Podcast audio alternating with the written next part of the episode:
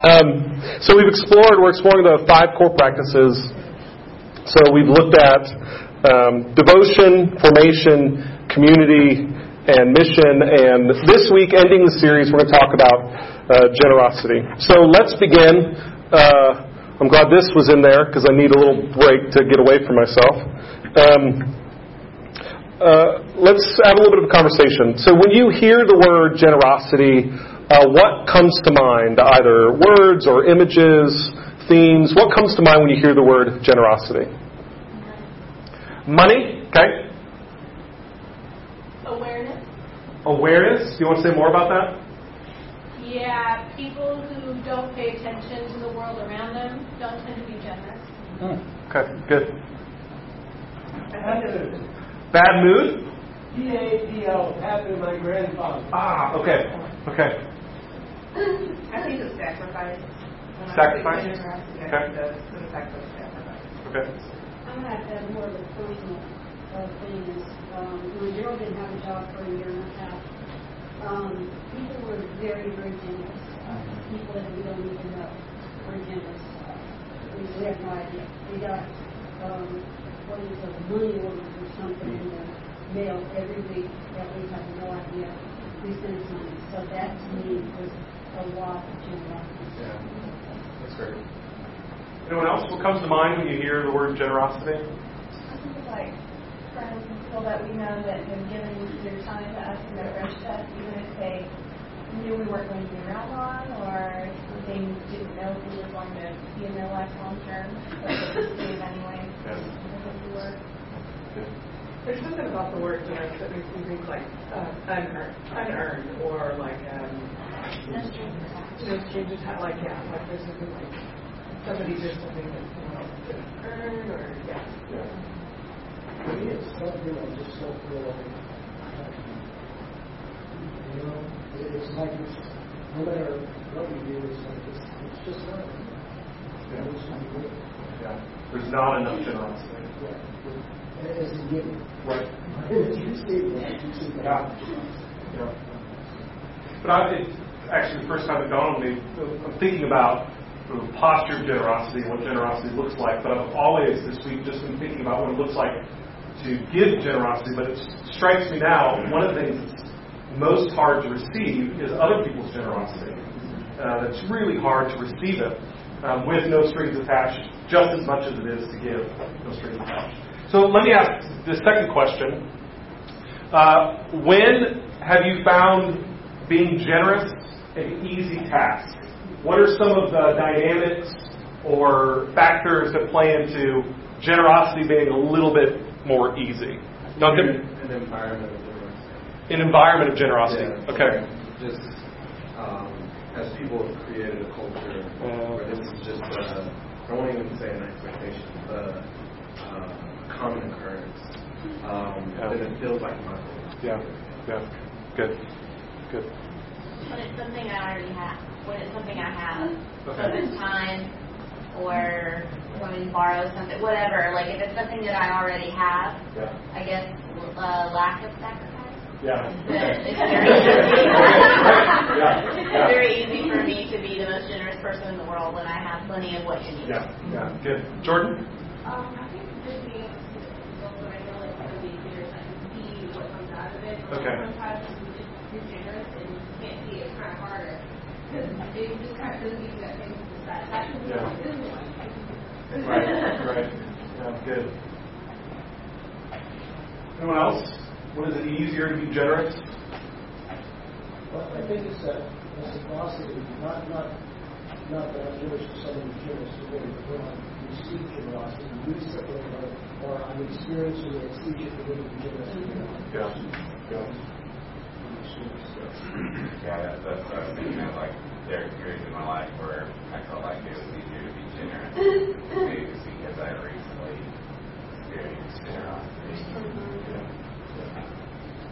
And also, it's just easier to be generous when you feel like afterwards things aren't going to be awkward. Yes. Yeah. I feel like when you're generous, that you know the person. And be thankful. Like, like when you take your kids to do something like fun, and they're like, "Well, but I can't get a soda up here." Like, like then you're just like, "Well, screw it! Like, why did I do this?" Like, if you know the person's like so thankful, you better go do their So, anyway. When there's personal gain, like even if it's not physical, Yeah. um, like if you feel like you did good, Yeah. um, like you get some sort of like nice, like I find it's really easy, it's easier for me to be generous to people I like and I'm in community with. Um, right, that uh, the kind of people, you know, you step in front of a train, like, generosity is not that difficult in those moments. Outside of that, uh, for me, is when it's difficult. Uh, so, on that note, when do you find generosity difficult? What's the other side of that coin of when it's easy? Maybe we could just say everything we just said in just the reverse. Next, when there's a lot of unknowns for that, like Okay. you're not really sure if it's being correctly or being received correctly or Right. communicating you don't have control. Okay. Yeah. When you're not sure, you don't have you, you, the lack of control, the lack of certainty, the lack of being able to see. Who was it? Jordan, you had mentioned um, being able to know or see the outcome when you can makes it difficult. Yeah. What do you say, Duncan? I think when you don't know what Yeah. right, like what's what's gonna actually be effective. Right. Yeah. Okay. I think some, some of them are out there, what God does, what we're told to do. You know, he lets his rain fall on the just and the unjust. Right. Donald Trump or, you know, I don't know, uh, sorry, doing politics and just get, I mean, would I be kind? Right. Would I be generous to someone that I just, this is not the right? Yeah. Yeah. Hmm. Jordan.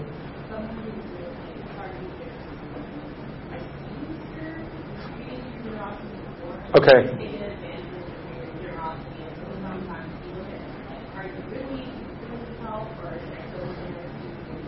Yeah. So people who previously you have experience of them not receiving your generosity with gratitude to the children, um, uh, people who misused it, yeah, it makes it difficult to continue the posture of generosity. Jen? I think about this generosity as thought, right? Mhm. Not as objects or money, um, but like um, being generous um, you know, people that I actually have resentment towards. You know, that I, I, you know, think the best about you because I like you, but I don't think the best about them because I don't like them. Yeah, or even sometimes you don't know them. right. Uh, Richard Beck, in his book Unclean, talks about um, how we make monsters and tribalism, and so he gives the great example. Your uh, friend, it's their first night working as a as a server at a restaurant, and so you and a couple other friends go, and the, the service is terrible, right? They your friend gets your order wrong, the drinks are all messed up, it takes forever. Uh, they're frantic. They can't they can't get their stuff together. But with your friend, you're like, it's okay. You give them a big tip. You're supportive. But you go to that same restaurant and it's someone you don't know, and you get the same service. It's it's harder, uh, more difficult to have the room to give the person the benefit of the doubt. Um, like, why do they keep messing up my drinks? Why is my service um, not good? Uh, talking about generosity is uh, difficult. It's not easy, and I think it's particularly not easy uh, in the church. Um, part of the reason is because I think it's hard, nearly impossible, to talk about generosity without talking about money, and money conversations in church are always difficult. Uh, we are steeped in American exceptionalism and American capitalism and consumerism, uh, and probably most significantly, we're steeped in American individualism. So our money is the thing that is really the thing that's hands off. Uh, we don't want to talk about money. Now, generosity is not limited, of course, to money, but it is a part of it, right? If you go to Storyline's website, when it talks about these core practices, and under generosity, it says, as partners in mission, we're going to be generous with our finances and spiritual resources. But money is difficult.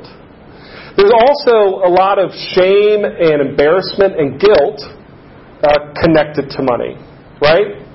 Um, we, we maybe haven't made great choices with our money, and it's hard to talk about that.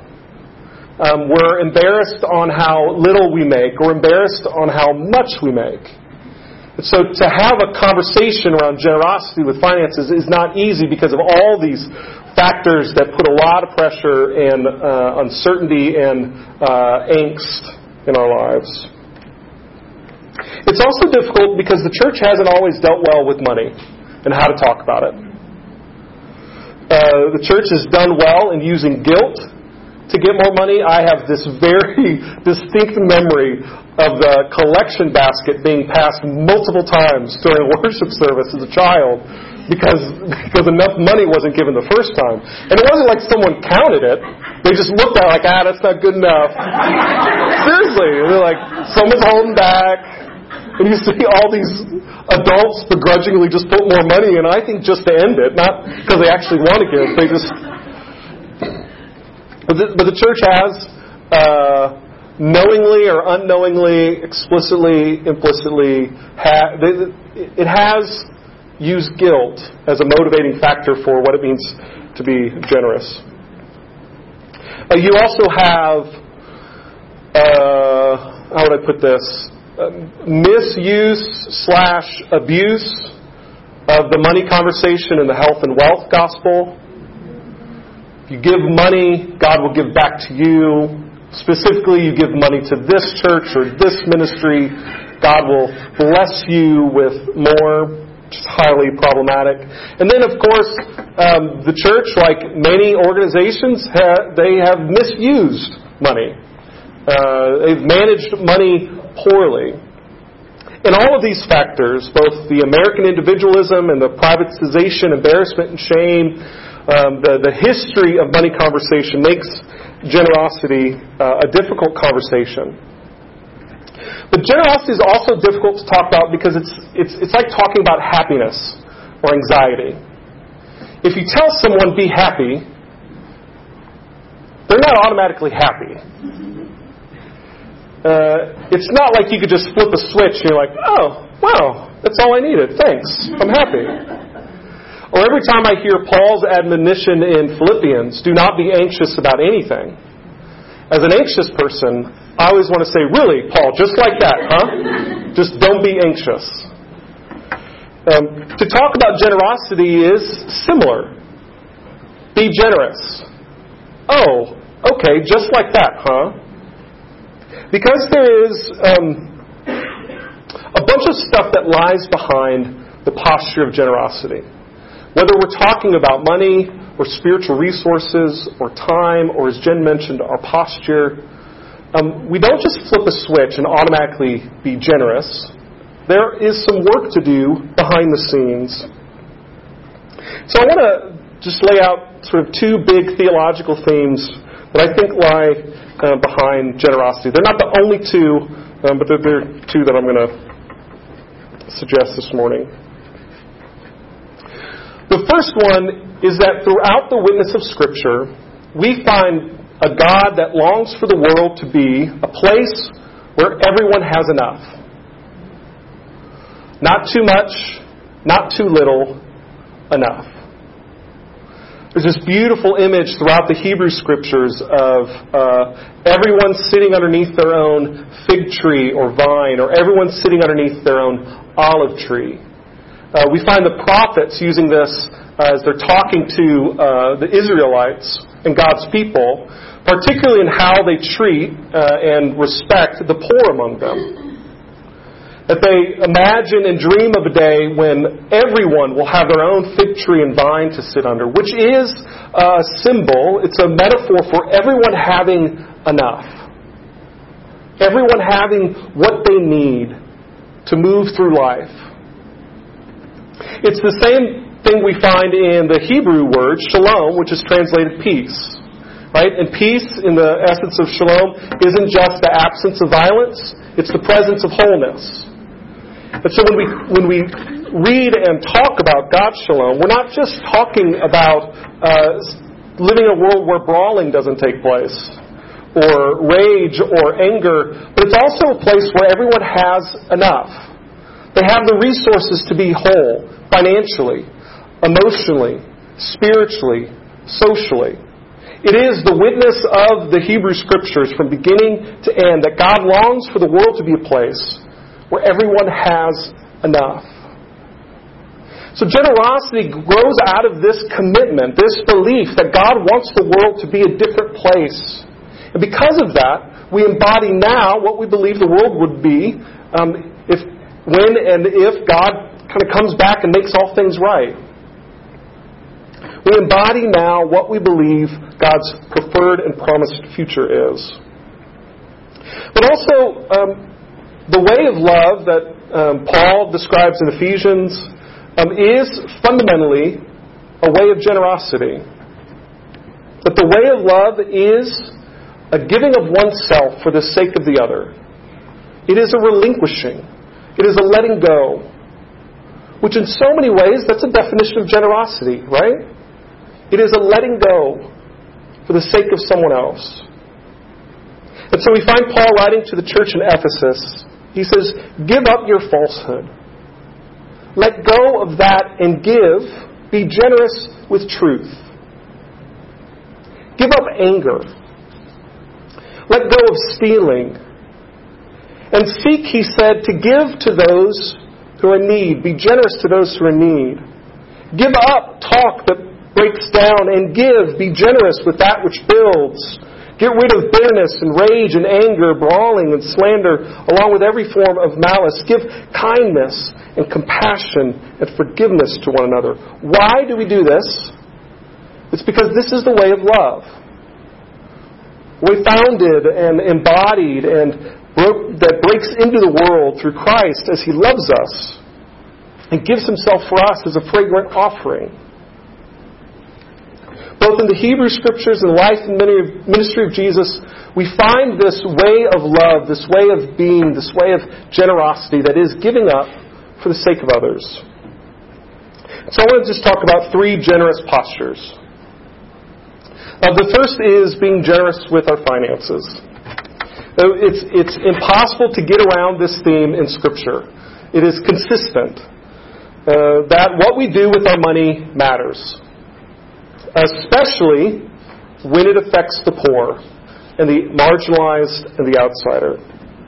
And it matters, this posture of generosity with our finances, because um, we know, probably most of us from years of experience, that money and consumerism um, and the need to have more disrupts.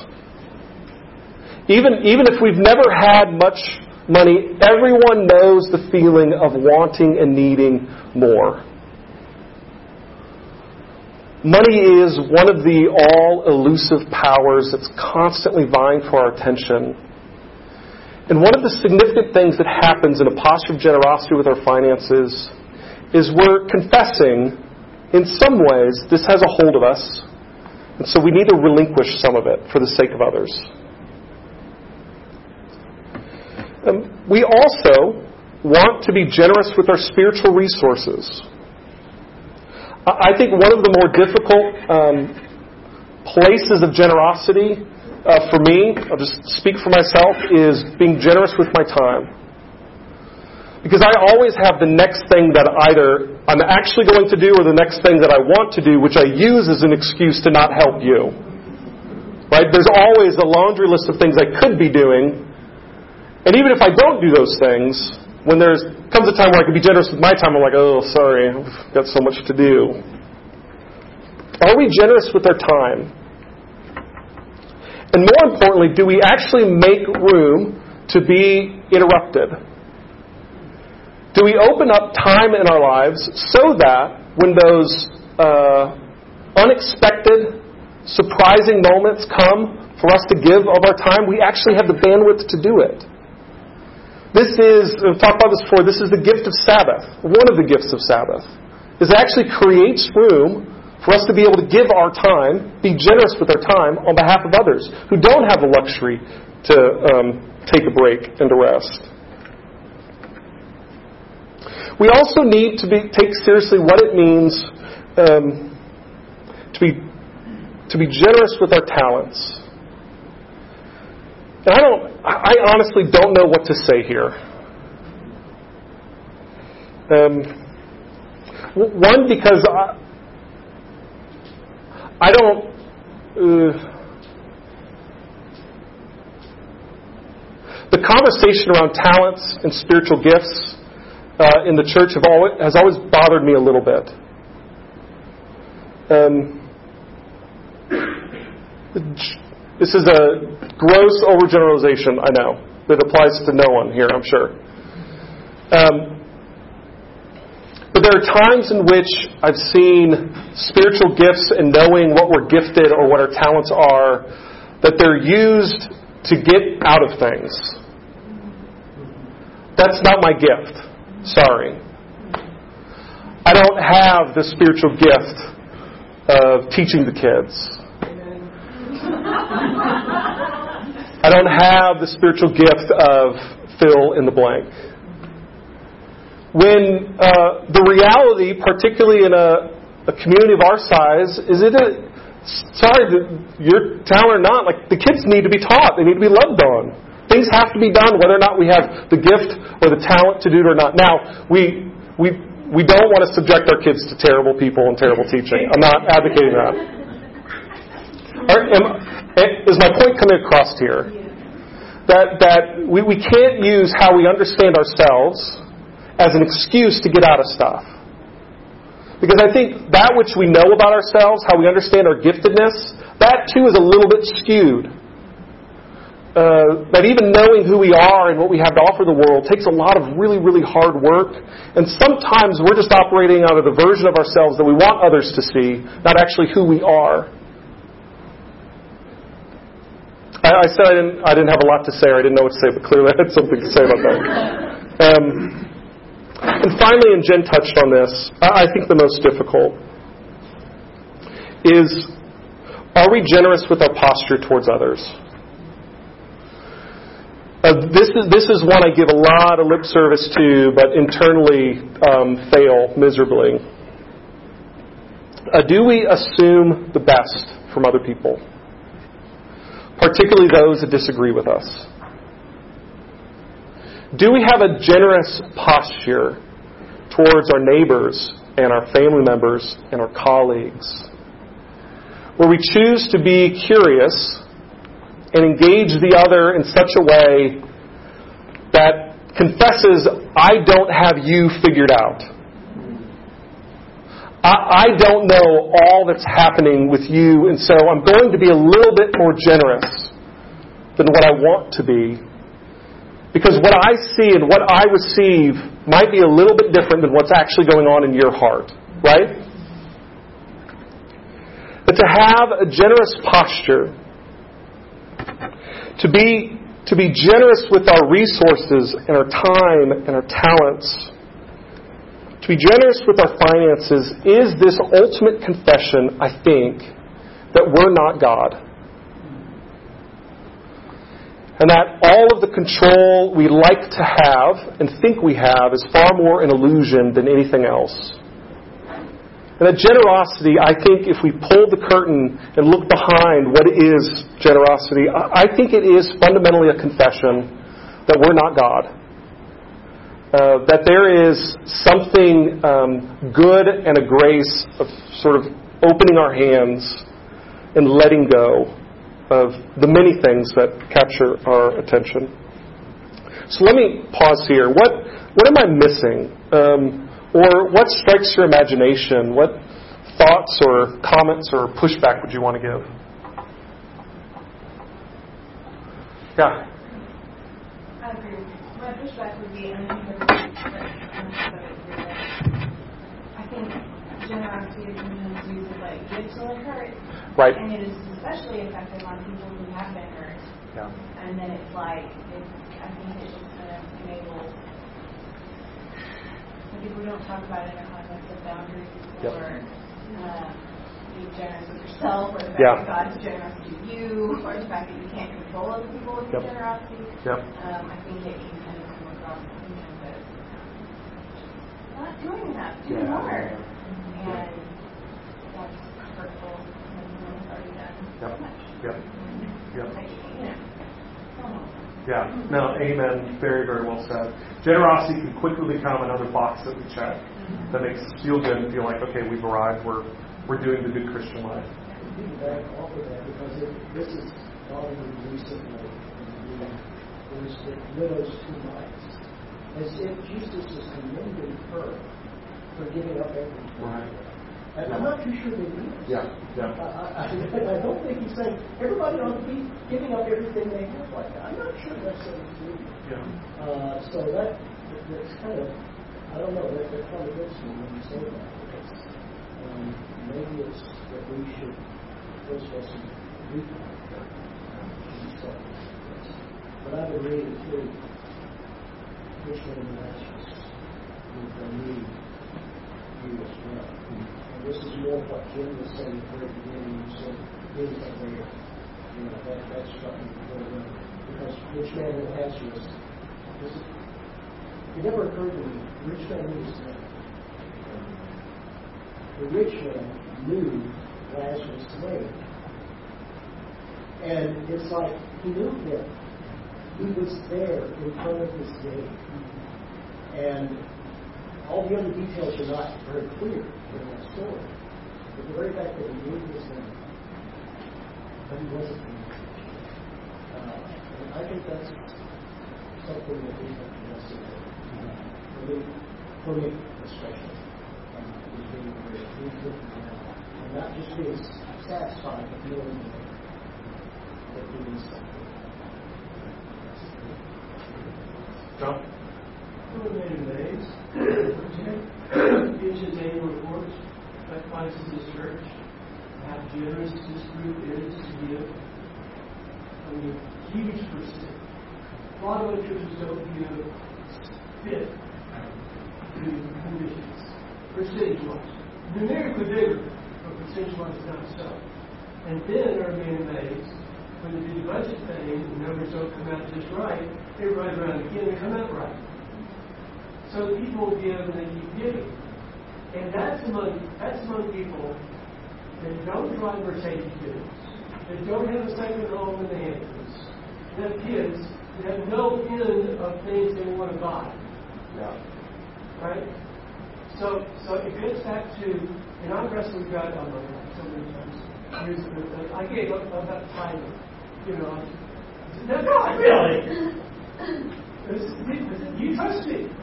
Do you trust me to provide? Yes or no? But, well, theoretically, yes. no, actually, you trust me. Well, just you and me know this, God. So tithing is a way of trusting God. And go over the tithe is like going, "Hmm, okay, that's a stretch. One of the uh, one thing that struck me when I was looking at the five core practices that we've identified and talking about is uh, this this sense I have that they're not just prescriptive for our community; they're actually descriptive. Like they're not just things that we're we uh, aspire to, but they're they're actually things that describe who we are. Um, that our life together actually embodies devotion and formation and mission and generosity. Right? They're not just boxes to check, but through the way of life that we've committed to and embody in so many ways. Good. Oh, Duncan. Um, this is not like a pushback or like an I think there's uh, always something inherently problematic about um, uh, generosity in that we set um, priorities for people, right? Mhm. And so uh, we diagnose what we think Yeah. they need. Right. Um, And I think oftentimes generosity has to has to start in a posture of aligning the goals that people want for themselves mm. rather than what we want. Yeah. Um, That's well said. And, and I think that, that has a lot to do with the body but um, it's really putting ourselves in relationship with the people that we're, yeah. to rather than in just the feeling. I don't think there's anything wrong with the feeling of being with a person. Right. But when it's just the feeling of being with a person, it's empty calories. Yeah, that's well said. Let me let me end with this on sort of Sarah's note. Uh, generosity and a core practice of generosity, uh, probably more than the others, uh, might leave us with a sense of guilt or failure because we're not doing enough or we're um, fill in the blanks. Uh, we a part of generosity is learning to be generous to ourselves. And or to say it another way, we have to learn how to be gracious to ourselves. Uh, that, that we're not always going to get it right. We're going to walk away from a situation and we're going to think, ooh, my posture could have been a little bit more generous. We're going to walk away from a moment or an opportunity and think, ugh, I was not generous with my time or my spiritual resources. Um, we, we might get at the end of the month and realize, like, ooh, I could have been more generous with our finances. Uh, and I, I want to say this uh, if generosity isn't growing out of a place of grace, uh, then it's really, really hard to nurture that gift and that commitment. That we have to learn to let go of our need to always achieve or be getting things right. And every day wake up and go, okay, today's a new day. Um, I have an opportunity with my life and all it entails to be generous. Let's give it a go. And when we put our head um, on our pillow that night, um, know that whether we did it right or did it wrong, uh, God still looks at us and says, You are my beloved, uh, in whom I am well pleased, no matter what.